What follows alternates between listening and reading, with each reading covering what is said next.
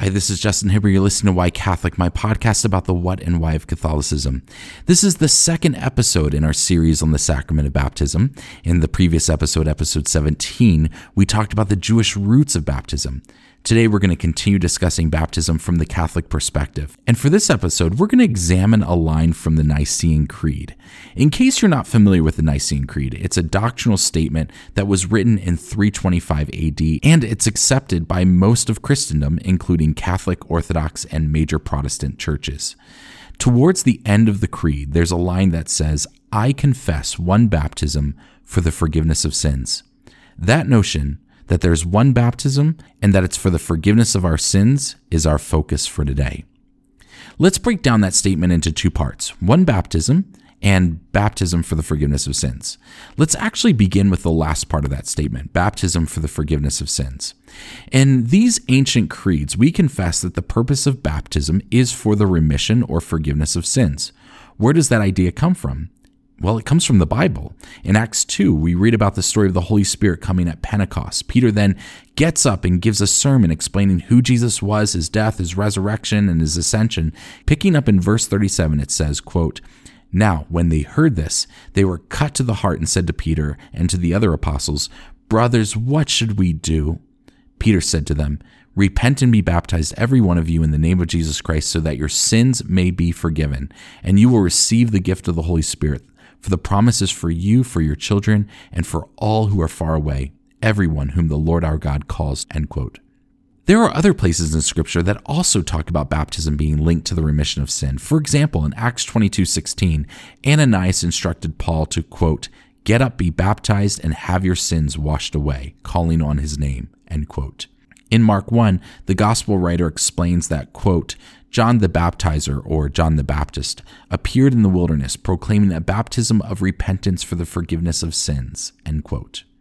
In John 3, which we looked at in the last episode, Jesus linked being born again with baptism. He told Nicodemus, quote, Very truly, I tell you, no one can enter the kingdom of God without being born of water and spirit, end quote. 1 Peter 3, 20 through 21, which we also looked at in the last episode, states, quote, God waited patiently in the days of Noah during the building of the ark, in which a few, that is, eight persons, were saved through water. And baptism, which this prefigured, now saves you, not as a removal of dirt from the body, but as an appeal to God for a good conscience through the resurrection of Jesus Christ. End quote. Christians for 2,000 years have understood that there is a link between baptism and the forgiveness of sins. Why? Because the Bible explicitly states it in quite a number of places. Like we talked about in the last episode, just as the Jewish people have to go into the mikvah in order to become clean, or just as they have to be circumcised in order to enter into the old covenant, so too must we go into the waters to have our sins washed away and enter into the new covenant. God works through the waters to bring us from impurity to purity, from separation from Him to life in Him. We see this understanding expressed consistently throughout the early church fathers.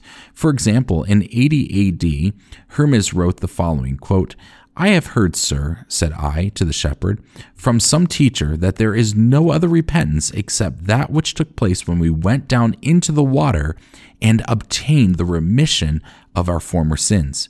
He said to me, You have heard rightly, for so it is. In Justin Martyr's first apology, written in 151 AD, he stated, quote, Where there is water and are regenerated in the same manner in which we were ourselves regenerated, for in the name of God the Father and Lord of the universe and of our Savior Jesus Christ and of the Holy Spirit, they then receive the washing with water. For Christ also said, Except you be born again, you shall not enter into the kingdom of heaven. End quote. In John 9, we read about Jesus healing a man born blind. Jesus mixed his saliva with dirt, he put that mud on the man's eyes, and then he told him to go wash in the pool of Siloam. In other words, Jesus told him to do the Jewish ritual of a mikvah. When the Pharisees asked the man how it was that he had gained his sight, he explained, quote, He, referring to Jesus, put mud on my eyes, then I washed, and now I see. End quote. Listen to this exchange between the man and Jesus a little later in the story. Quote, when Jesus found the man he healed, he said, Do you believe in the Son of Man? The man answered, And who is he, sir? Tell me so that I may believe in him. Jesus said to him, You have seen him, and the one speaking with you is he. The man said, Lord, I believe, and he worshiped Jesus. Jesus said, I came into this world for judgment, so that those who do not see may see, and those who do see may become blind. End quote. Notice a few details in that story. First, a couple of chapters earlier in John 7, when Jesus was attending the Jewish festival of Sukkot, Jesus made a connection between the water that the priests were drawing from the pool of Siloam for a water libation ceremony to the living waters that would pour forth out of those that followed him.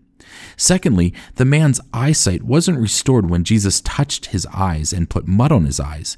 He gained his eyesight after he washed in the pool of Siloam. Thirdly, after that Jewish ritual of a mikvah, after his eyesight was restored, what was he able to do?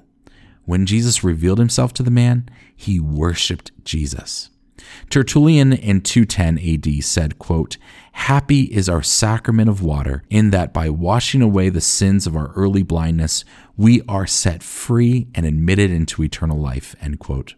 Jesus used those waters in the pool of Siloam to open the physical and the spiritual eyes of the blind man.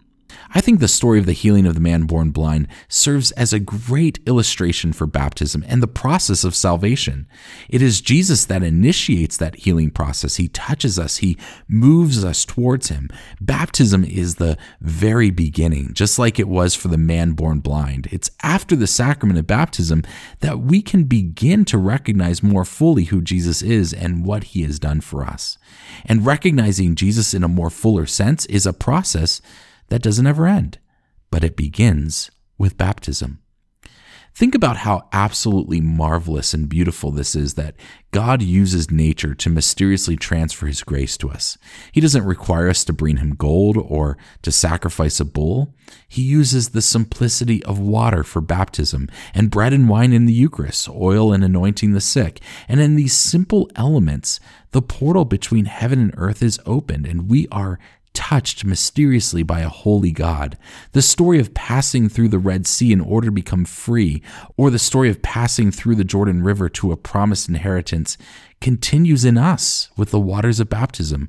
We mystically enter into that single story, the story of freedom and of a promised land. Now, I want to switch gears and talk about the other part of that statement found in the Nicene Creed, which says, one baptism for the forgiveness of sins.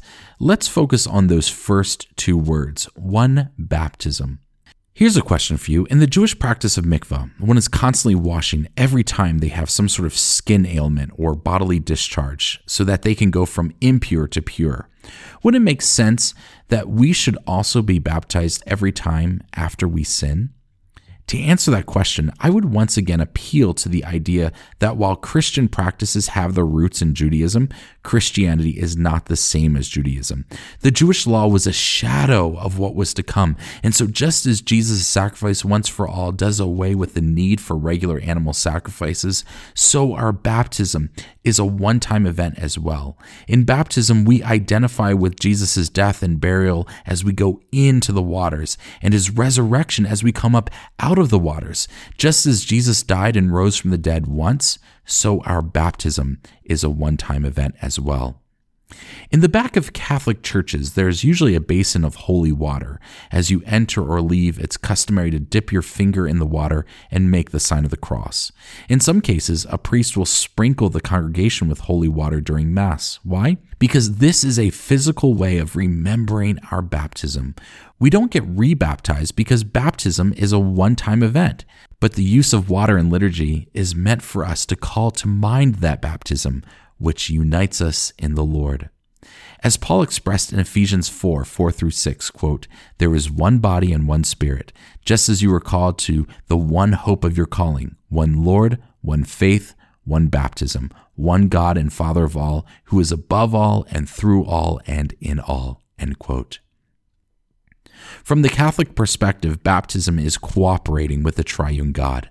Like the Eucharist, it's really God doing all the work. And coming forward to receive the Eucharist or stepping into the waters of baptism, we're saying yes to God. But it is God that is doing all the work through bread, through wine, through water. When it comes to baptism, God is in some way mysteriously washing away our original sin. Therefore, the Catholic Church recognizes pretty much all baptisms done in the name of the triune God. It doesn't matter if you were baptized as an infant or as an adult, if you were sprinkled with water or fully immersed. It doesn't matter if it was done in a church or in the ocean. The way the Catholic Church sees it is that it's not the method or the place where one was baptized that matters, but the fact that it was done by calling on the triune God, done in His authority. Why? Because in baptism, God is doing all the work. God is leaving an indelible or permanent mark on one's soul. Therefore, it's impossible to be rebaptized, just like it's impossible to get circumcised a second time. You know, I often talk about my shift to Catholicism as a conversion. However, technically, this is not correct. Technically, as the Catholic Church sees it, the moment I was baptized, I entered into the Christian community, even though it wasn't the Catholic community. Like the blind man, even though I was a baptized Christian, there were still a lot of gaps in my understanding of Jesus. My decision to become Catholic came from seeing how the Catholic faith gives us a fuller picture of Christ.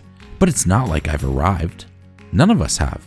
Baptism is the beginning of a never ending process of discovering and falling in love with an eternal God.